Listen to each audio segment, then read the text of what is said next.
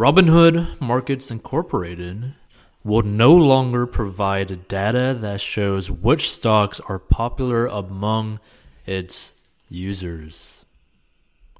So the topics we'll be covering are Robinhood to stop sharing apps popular stocks and the 4 best ways to invest $1,000. The stock trading app Robinhood quietly turned off a feature on Friday that allowed anyone to see which company shares were surging in popularity, a feature that helped fuel recent improbable rallies in basket case firms like Hertz and Kodak. We announced we've decided to streamline public information about trends in investor activity on our platform, said a spokesperson for Robinhood. Moving forward, our web platform will not display the number of customers who hold a particular stock on Robinhood. The company also said it is restricting access to its APIs, which are a software tool that allows third parties to pull data from websites. Robinhood's decision has already led one website that relied on the firm's data to shut down. The site, known as Robin Track, created dashboards that showed what stocks were trending in close to real time. In a recent interview with Fortune, the site's creator, Casey Primozic, said Robin Track received over 300,000 visitors a month and praised Robinhood for sharing data, what his site terms popularity data, that other firms either kept private or charged large amounts of money to access.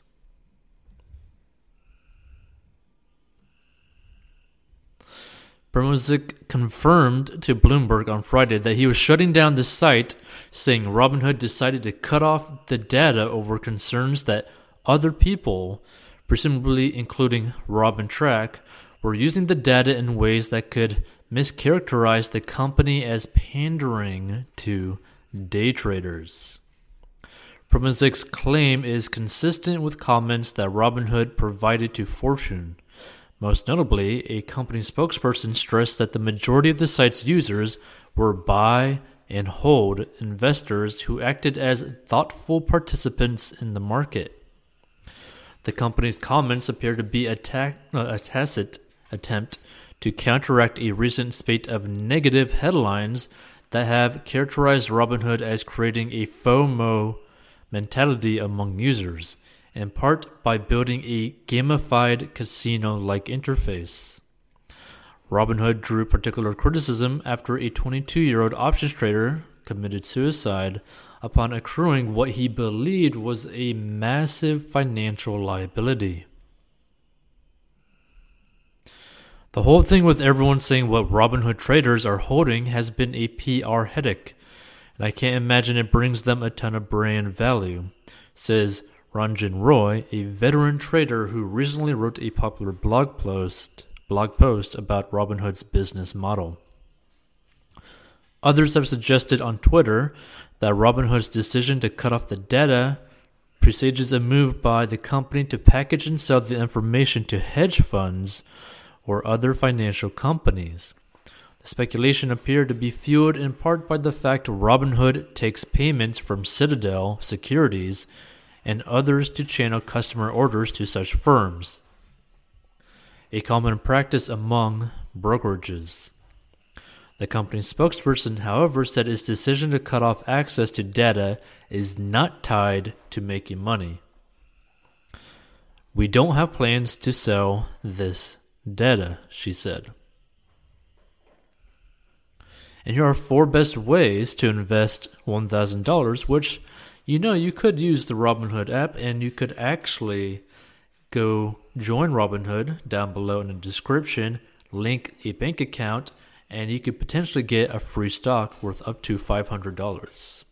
So number 1, invest for retirement, or how to double your money with a 401k. You read that right. If your 401k offers matching dollars, that $1,000 could very quickly turn into $2,000. How? Depending on your plan, when you put money into your 401k, which happens as a salary deferral, before taxes your company may put money into, how much money depends on the matching percentage, but is common for companies to match half or all of your contributions up to 3% to 6% of your salary. Most 401k plans don't accept lump sum contributions, so your 1,000 figures in this way with your paycheck a bit smaller because of a 401k deduction.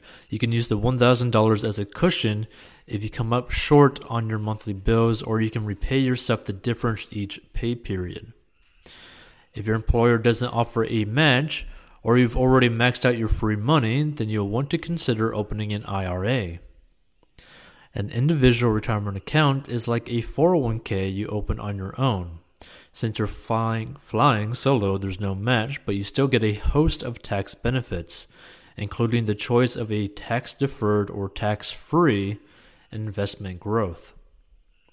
Number 2, buy commission-free exchange-traded funds. Getting in the door of that IRA is only half the battle. Now you'll likely face a slew of investment choices that are, sadly, out of your reach. Many mutual funds and index funds require minimum investments of more than $1,000, but I actually did some research and there are some ETFs, exchange-traded funds, on Robinhood for under $1,000. But don't resign yourself to an IRA full of uninvested cash. ETFs are a kind of index fund, but they have features that make them a good choice for small dollar investors. While all funds charge an expense ratio, a percentage of your investment that goes toward the fund's operating expenses, ETFs are on the low end of the cost spectrum. They also trade on an exchange like a stock, which means the minimum investment is a share price. That share price could be as little as basically $5 or $10. The benefit of that, beyond the fact that it's a minimum you can meet, is that with $1,000 you can put together a few ETFs, which are necessary for a diversified portfolio. Just note the words commission-free, because these funds are traded. You pay a commission to buy and sell. Buy 5 funds at a $10 commission and you've already lost 5% of your investment to fees. Pick a broker with commission-free ETFs and you'll avoid that cost. Number 3, use a robo-advisor. If the idea of picking ETFs bores you, terrifies you, or both, you probably like these services. Robo-advisors are robot-powered, or less fun and sci-fi sounding but more accurate, computer-powered investment managers. They buy fractional shares, which means you could own 10 or 12 ETFs with $1,000 and manage your portfolio as needed. Better still, many of them are geared towards small account balances with no minimum.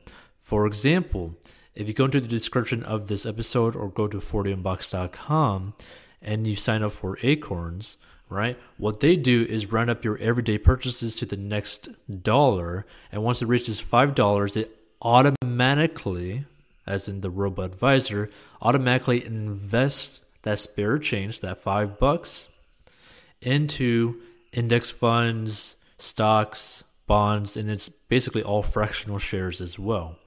And it's pretty amazing, pretty hands-off, and it's something that you could pretty much adjust however you want it. You can be aggressive, semi-aggressive, conservative, all that kind of stuff.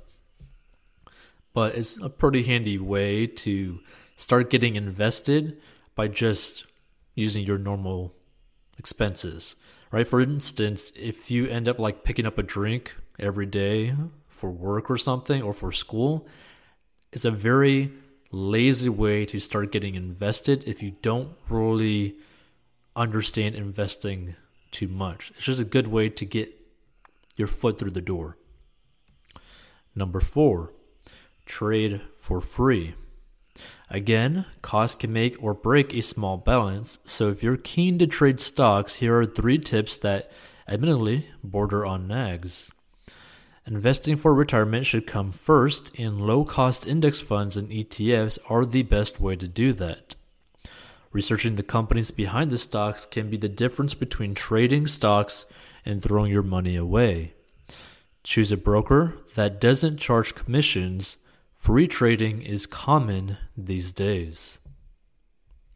Sources in the description.